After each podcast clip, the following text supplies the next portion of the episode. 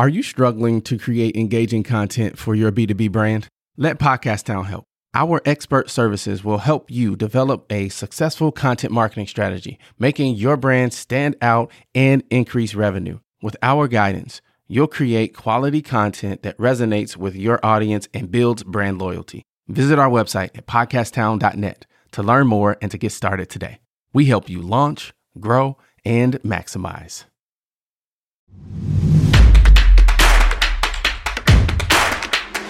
Yeah, oh yeah, can I get a oh yeah, oh yeah, can I get a What's up, enterprisers? Welcome to another episode of the Enterprise Now podcast, where we shape the mindset of the high achiever to think like an entrepreneur. We talk with masters of the craft to get the cheat codes to success, helping elite enterprisers level up and maximize their brand. I'm your host, LZ, the mayor. Now let's get to it. What's up, enterprisers? This is a special episode. I found an article online about being in marketing and being a black owned business and if you should present your business as a black owned business or not. And um, I found an article in the Chicago Tribune that really spoke to this. And they had an audio version of the article that I would love for you to listen to. And then the episode will start with me and my good friend Maestro Stevens breaking down the article, the audio article, and what we thought about it and how we've implemented or not the concept into our own businesses. So check out the audio article. It's the Chicago Tribune written by Cheryl Jackson. And after that, you'll hear myself and Maestro Stevens breaking down the article. Enjoy. When building your business means hiding that it's black owned. In growing his patio installation company, Dwayne Drawn erased all clues to the public that he, a black man, owned the business. That meant no photos of him or his family on his website, giving potential customers the impression the business was part of a franchise and that he was a project manager, not the owner, and recruiting a white insurance company representative to conduct job interviews and assembling his white sales team. The covert tactics helped him to bill more than $6 million over nine years to a white clientele he perceived as racist, as he often encountered potential customers who slammed doors in his face or refused to allow him in their homes, he said. I never said I wasn't the owner. If asked, I would admit it. But I always said I was either the project manager or a designer, he said. Drawn is among entrepreneurs who feel compelled to conceal the fact that their businesses are black owned for fear they will lose patronage, either to misperceptions that the products or services are only for blacks, or to racial biases on the part of potential users. Some entrepreneurs leave their photos out of websites and marketing materials. Others give the impression that their white employees actually own the operations. Drawn closed his construction business and moved to Naperville to start Vizex Design Studios landscaping design firm in 2014. After about a year, he became comfortable enough to reveal himself as the owner. Other business owners have reached out to me. I am closing deals. But I'm so used to protecting myself, every time I knock on the door, I do have a fear, he said. He's even put his photo on his company's website and Facebook page. That's not a move Chicago tech entrepreneur James Parker is ready to make. He's opted to keep his image out of the promotion of his bestdatenight.com, which offers discounted date outings. The idea in any tech startup is to grow it, make a lot of money and dump it for more money, he said. As soon as you say it's black owned, white people will believe it's only for black people, and black people will look for something wrong with it. According to a 2014 Nielsen report on African American buying habits, 55% of blacks with household incomes of at least $50,000 said they would buy or support a product if it was sold or supported by a person of color or minority owned business. Only 20% of non African Americans in the same income bracket felt the same. The report did not specify the answers of the remaining respondents. concerned that potential white customers would read a dominant black presence as meaning services and products are solely for black buyers. Some founders minimize or eliminate images of other black people in advertisements and marketing as well. Parker hires white spokespeople to represent the company for general market audiences. And although the founding team of Go Dutch today is a trio of African American women, only one of five couples featured on the website for the dating and meeting app is black. That plays out across all of the team's connection businesses to broaden appeal and help attract investors, said CEO Alicia Sargent. At the end of the day, we don't want our brand to be black, said Sargent, a former digital account executive at BET. Obviously, we want black people to utilize it. However, marketing has to be very broad and multicultural. It's kind of unfortunate, but if we want to go further and appeal to venture capitalists and angel investors, we can't just be black. Pepper Miller, president of the Hunter Miller Group market research and strategic planning firm in Chicago, said she understands some decisions to downplay black ownership. It's not about anybody selling out.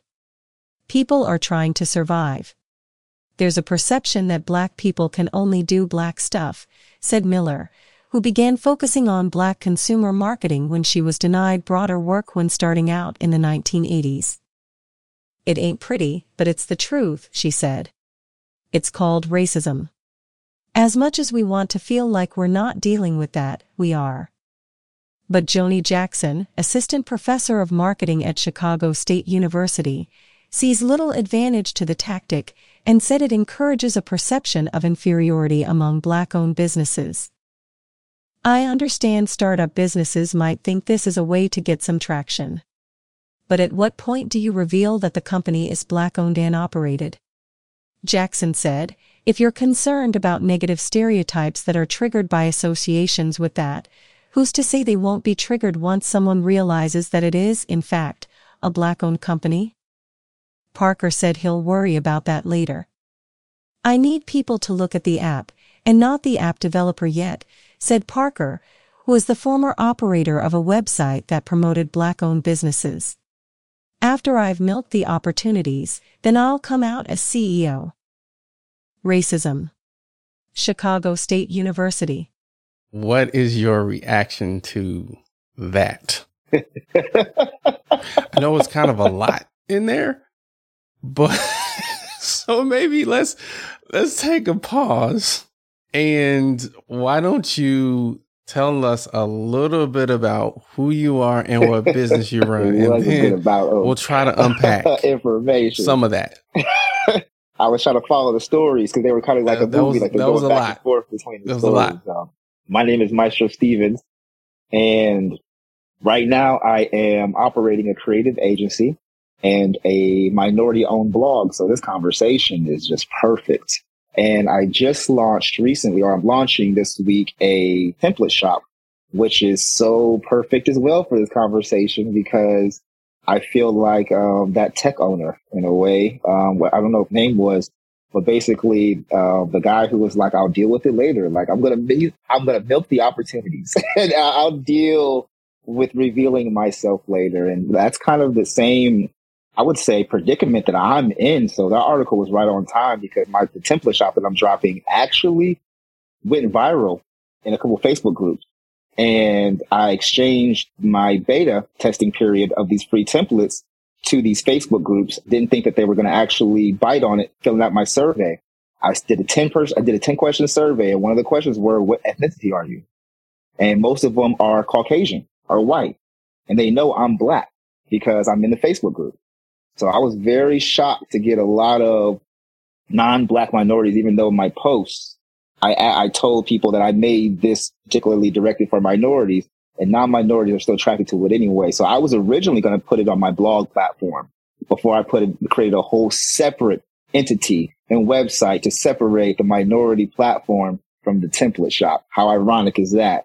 So it's very interesting to hear those stories. Now, let me ask you this before we get into unpacking something, because everybody has a different opinion about Right. this. As you can imagine, we're not monolithic, right? There's some people who agree with doing it, some people who agree with, with not doing it. So, first, let me get your position. Do you think that as a black business owner, you, let me backtrack. Do you think that it's a thing? And if so, which direction have you decided to go? Yes, LZ, I definitely, I definitely think it's a thing. It's it's um something that I feel has plagued my entire career. It's felt like a plague, felt like a virus that I just couldn't get rid of. So yeah, I definitely think it exists. I just think that because of what happened uh, in recent times, you know, with all the the activism, the awareness, you know, the woke stage that we're in, that it's just starting to hit a different point. I, I literally am listening to that, that some, um, the, um, first story and I'm like, was that post or pre? Because post and pre are two different things. Like you could, 10 years ago, we could have a conversation, but no, today, post and pre are two, they're, they're two almost opposites in a way. So I think it exists, but I think now it's becoming more of a benefit if you use it correctly. Okay. Interesting. So, how have you decided to proceed? You said that you have some projects that are uh, kind of percolating, that you're making some considerations. How have you decided to present your project? so far, the template shop that we're building, I'm only on the demo page in the video, not on the home page. I'm just being practical and telling the truth right now, y'all. Like they may change, that might change, whatever. But right now, I'm not on the home page. I'm not on the contact page. I'm not on the pricing page. I'm only on the demo page by default because somebody got to show them how to use it or what it is, right? like somebody got to. So to your point, like it was only because of the survey. Like I use data and statistics to help me make a pivot.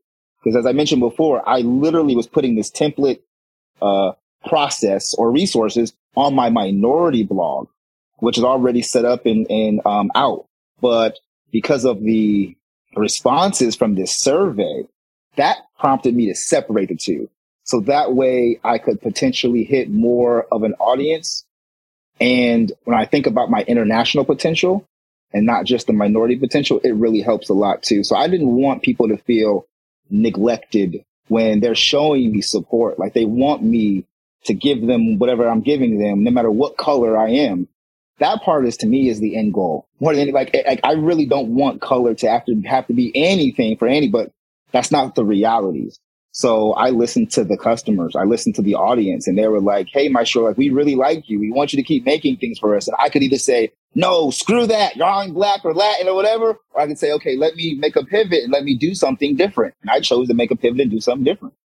The fact that we even have to consider it, I think illustrates the issue. Absolutely. Um, but I think that it's healthy to have the conversation, right? Um, I was talking to a gentleman earlier today that we were talking about uh, in business how you have to take the mentality of no excuses. And to some respects, I, I completely agree with that. And what we talked through was you do have to understand and realize when the challenge is there. But where we both agreed is that you don't let that challenge stop you. You you work through it. Uh, the way we displayed it was you get punched in the face, right? And it's a part of life, it's a part of business, and Right. it- you just Right. have to roll with the punches, pun intended, right? And succeed anyway. Yeah. If you're if you're a Yeah. winner, somebody said that winners win. That's what they do, right? That's what we do. And so whether you decide to put your brown, brown face on your website or not, Yep. I think it's important to understand that number one, yes, it's a thing. You may lose business. You may gain business because people know who you're targeting. They know Right. that the product or service is for them and it streamlines your focus. Right. Does that mean that you do not do business with anybody Right. who is not? No, just means that that is your focus and your intent. So I, I kind of understand both sides of it where in one respect, as a business owner, entrepreneur, you have to be focused. You have to, um, to really hone in and, on your target market and, and serve them. But on the other hand, there might Yeah. be pro- projects or businesses where it makes more sense to have a broader appeal. So I think, um, to your point, using data and and, and statistics is an important um, aspect of that decision as well. I agree. I think that the root cause of this problem is data and statistics and also some form of delusion, some form of, you know, or, or not fair expectations. And what I mean by that is that especially with all this information, like, okay, I mean, we're not in the 50s. We're not in the 60s. We're not in the 70s. We ain't in the 80s. We're not in the 90s. We ain't in the 2000s. We literally have information at our fingertips. We literally have infinite possibilities with the internet. So if you are a company, and I, I believe, in my opinion, this particularly happens to Black and Latin owned businesses that are in certain industries with certain expectations of revenue and income and money based on their products and services. And that's what's really causing the disconnect right there. Because in other industries, you're not going to have as much problems with your face being black or brown being an issue of conversion. That's what we're really talking about here. How is that affecting your conversion? So if you know your target market, if you're in a certain, uh, um, you know, you're, you're working, I don't want to say working within your means, but you are being practical to some extent, you know, while you're still dreaming for the, you know, shooting for the stars. I think that you have less of that problem. So I feel like it really is about being realistic. You gotta be like, it's about being realistic. If you, if you're playing the white man's game, if you're playing a, do- a predominant industry that white mm-hmm. men have been dominating, like you can't change history. You can't change things the way you see it. You can't change that. So if you're in an industry that is predominantly taken over by a certain culture, ethnicity, creed, gender, whatever the case is, and then you come in that industry and you get mad because you ain't getting no love the way you, that, you know, you, you're being a little unfair to an extent. Now it's wrong that you ain't getting love, but you're entering into a pool that doesn't have your type of fish or look or scales. Uh, so it's just how you play that. That's just how I had to really come to see it. To your point, no excuses. I don't want to be, we ain't victims. like I don't play the victim card game no more. Interesting. So how do you feel? I heard one one the the one gentleman say that. I'll come out as the CEO when he felt that it was necessary. Like what what what emotion does that invoke when you when you hear him say that? I love it in one sense because he recognizes the game. Like I can tell he's smart. I can tell he's going to play a long game because he recognizes and when you recognize the game and you recognize the rules, you have a better opportunity of winning. Like you said, winners win. But on the other end, I feel like you just said it before that, you know, we shouldn't have to feel that way and think that and um, go in that route. We shouldn't have to, but the whole shouldn'ts and couldn'ts and wouldn'ts, like those things, like they're great. But until we actually do something, how do we do something about the shouldn'ts, couldn'ts, and wouldn'ts? Because they're already there. So I felt great that he said that because I felt like he really truly recognizes his, his, his situation. Have you ever had this happen? There was another part in the article where they were talking about how white employees were perceived as the owner of the business. Have you ever had that happen to you? When they were talking about it in that part of the article, I thought about you immediately and your story, where, you know, you had your uh, assistant or one of your staff members who was a woman and she was white, if I'm not mistaken, and somebody had mistaking her for the ball. You know, you had to like raise your hand, like let them know, like I own the business. So your story, I mean, I'll let you tell, you tell it better than me, but your story really resonated. I was like, immediately, I was like, oh shoot. that was cool. Uh, it was interesting. Yeah, I, I can definitely identify with that. I've had that happen on multiple occasions where in a casual conversation, we're talking about podcast town and the more predominant thing that I will usually get was, is it a franchise? Mm-hmm. Right. And that, that says a lot with that question. And then, then the second, I, I guess a close second would be, is so and so the, the owner? And to your point, it, it's one of those things where negativity I always say it's important to bring it to the table, to analyze right. it, and to extract pieces of it that might be true. Right and then take the rest of it and kind of scoot it off the table and deal with what's left. Um, and so for me, that tells me a lot about the brand, what we're doing right, what we could be doing better, or how we can position ourselves in the market. And so instead of getting upset or angry about it, right. You know, I take it as an opportunity to learn and, and to grow. I agree. And I think sometimes you do I think getting angry and upset for those who are listening that have been mad and get angry and upset, I have been. Uh, I don't know about you. I'm, I'm, assuming at one point in time you were mad too. You know, when, especially when we're just getting on our getting our feet together. But I think that that helps feel. I think that that's a natural um, response. And if somebody that was black or Latin or um, you know a person of color, even Native American or Middle Eastern, I think anybody like that that is getting that situation, ha- having that situation happen to them for the first time or first few times, the immediate reaction, in my opinion, should be anger or mad because then I'm going to feel like, are you a robot? Like, are you not human? Are you just one of those people who just does no emotion touches you? And that scares me more than the people who get angry, in my opinion. So, because I love to hear the stories about people who got angry or who were upset. They didn't violently react to it, but they, you know, activated something within them that made them make a change. I love those stories more than anything because I feel like those missions and that, that long term goal over there is going to last longer than a person is like, eh, who cares? Or eh, especially a, min- a, you know, a minority in that situation. So let's address home for a second. By home, I mean black and brown business owners.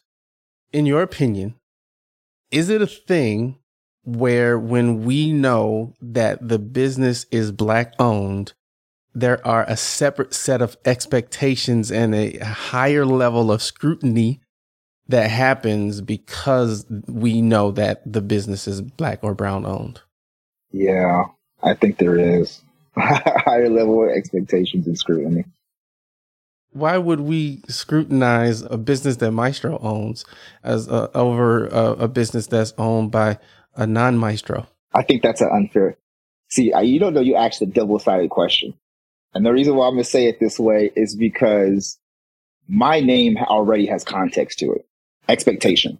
Now, before my face is even involved, my name, and you don't answer by that name. You don't, you don't have that name. You don't, um, lead by that name. The same way with my company. You don't lead by the, the, the name of iconic and not having the expectation of what quality of some, whatever the words in the dictionary come to mind leading behind that name. So having the name Maestro immediately create qualify creates expectation, blackface or no blackface. But you know, having the blackface and having the name Maestro, it adds a double standard to it because even with just out the name involved in it, I have to have an expectation to play as hard, I mean harder than the other players in the game. You know, specifically for, for me, like in the, in the marketing industry, yeah, I have to have, I have a way, there's so much stigma that, you know, I'm going to cheapen the process. I'm going to mess up the process. I'm not going to deliver on the process or the delivery. You know, I can keep going on and on. The stigma that a person is already in their brains thinking, even if they like me personally, it has nothing to do with me. It's just what they've been taught, conditioned, or experienced with.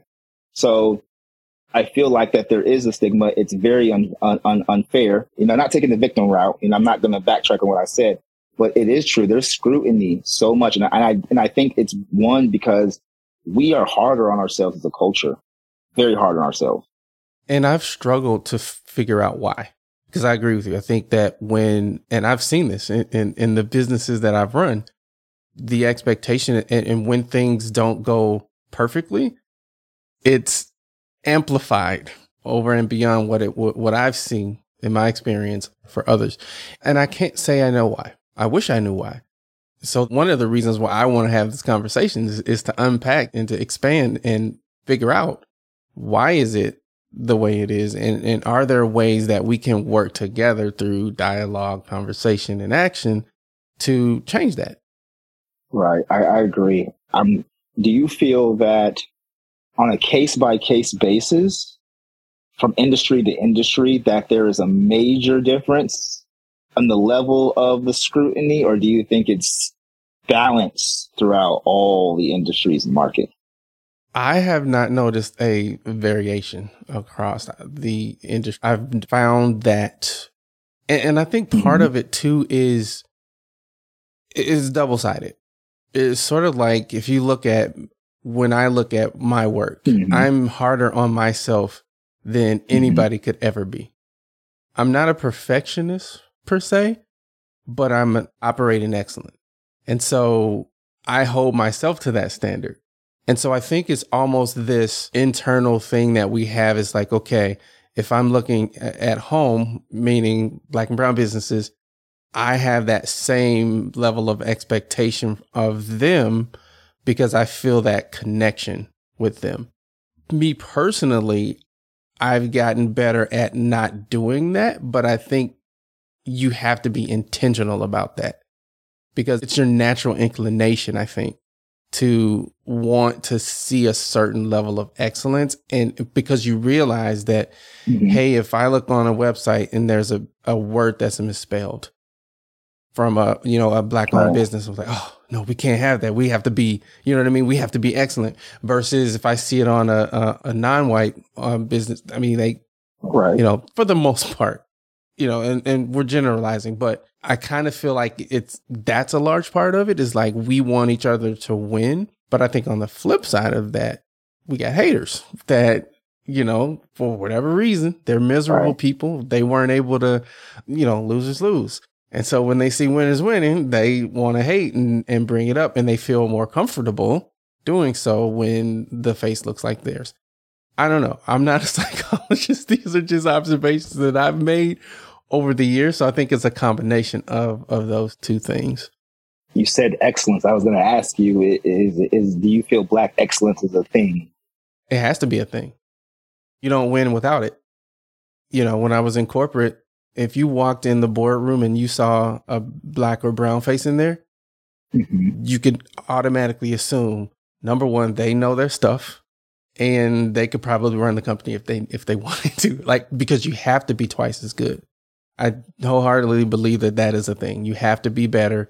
You have to be smart, smart. You have to be faster. You have to learn how to p- take more punches. Like you just, you just have to. That's just mm-hmm. a part of the game to your earlier point. So, so yeah. So, but I think again, it can work both ways where when you're thinking about things like having an advocate, having uh, mentors and support, some people operate with an expectation that because you have gotten to a certain place that you owe it to them to mentor or coach or help. And I'm from the school of, of the thought that right.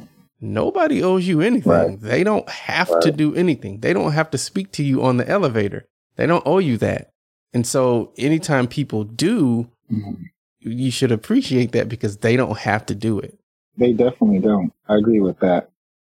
Now, help me understand in, in, your perspective how we begin to make a make a, a, a shift in, in mindsets which is probably one of the hardest things to do as a podcaster entrepreneur what are things that i can do that we can do to start to shift the mindset around black excellence and helping people make the decision on do they put their face on their brand or not? Well, I think to connect the connection of the question that I had asked earlier with the question you're asking now, I feel like we first have to understand where we are culturally from a expectation of ourselves. Are we looking to try to match benchmark, you know, match the benchmark or the, or the standard of other, the non-home, as you said? I'm just using the home, but uh, you know, match the standard of that, or are we just saying, you know, we have our own standard as people beyond just the cultural, uh, you know, disproportion or separation?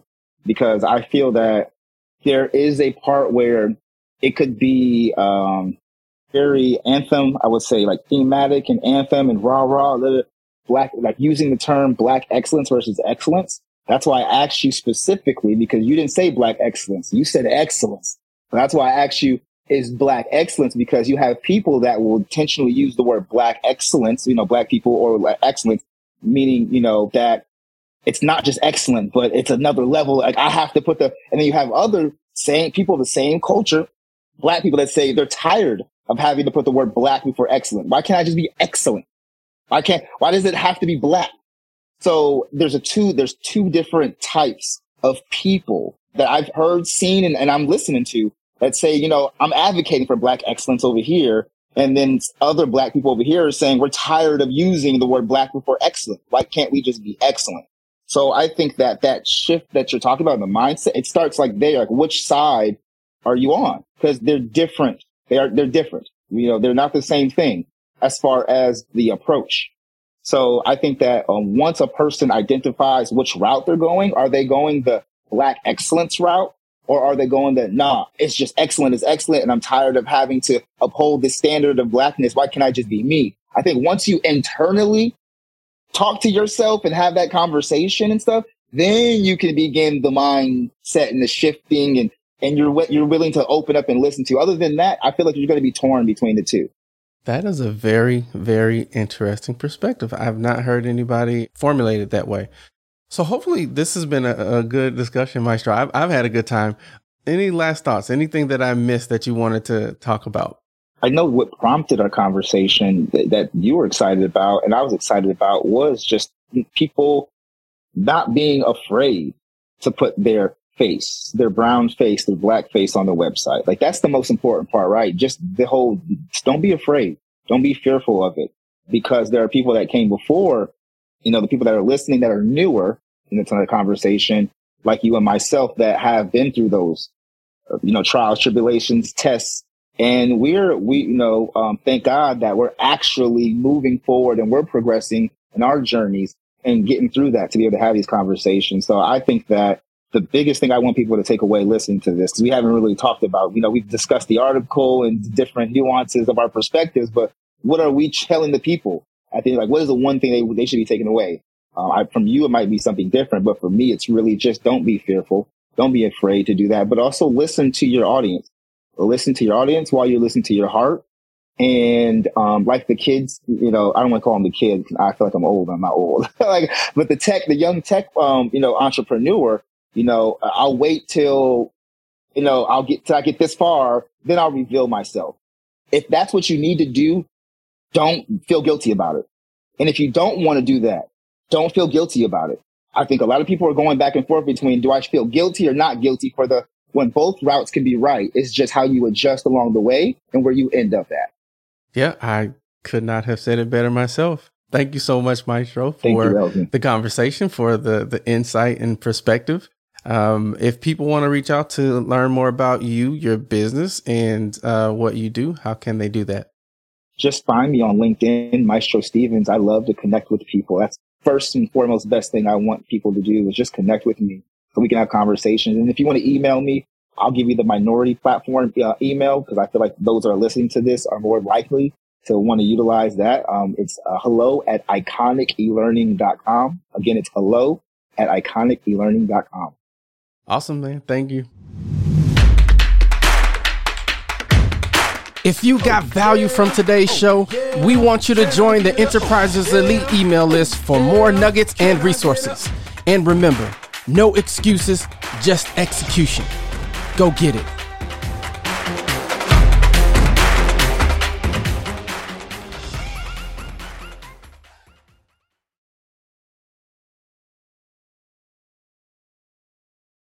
What a fantastic episode. Hey, listen, I want to know something. What is the top concern that you have in your business? Is it sales? Is it marketing? Is it finance? Operations? Shoot me an email, mayor at podcasttown.net. I want to start a conversation around these areas of business and how we can work together and help each other shine even brighter.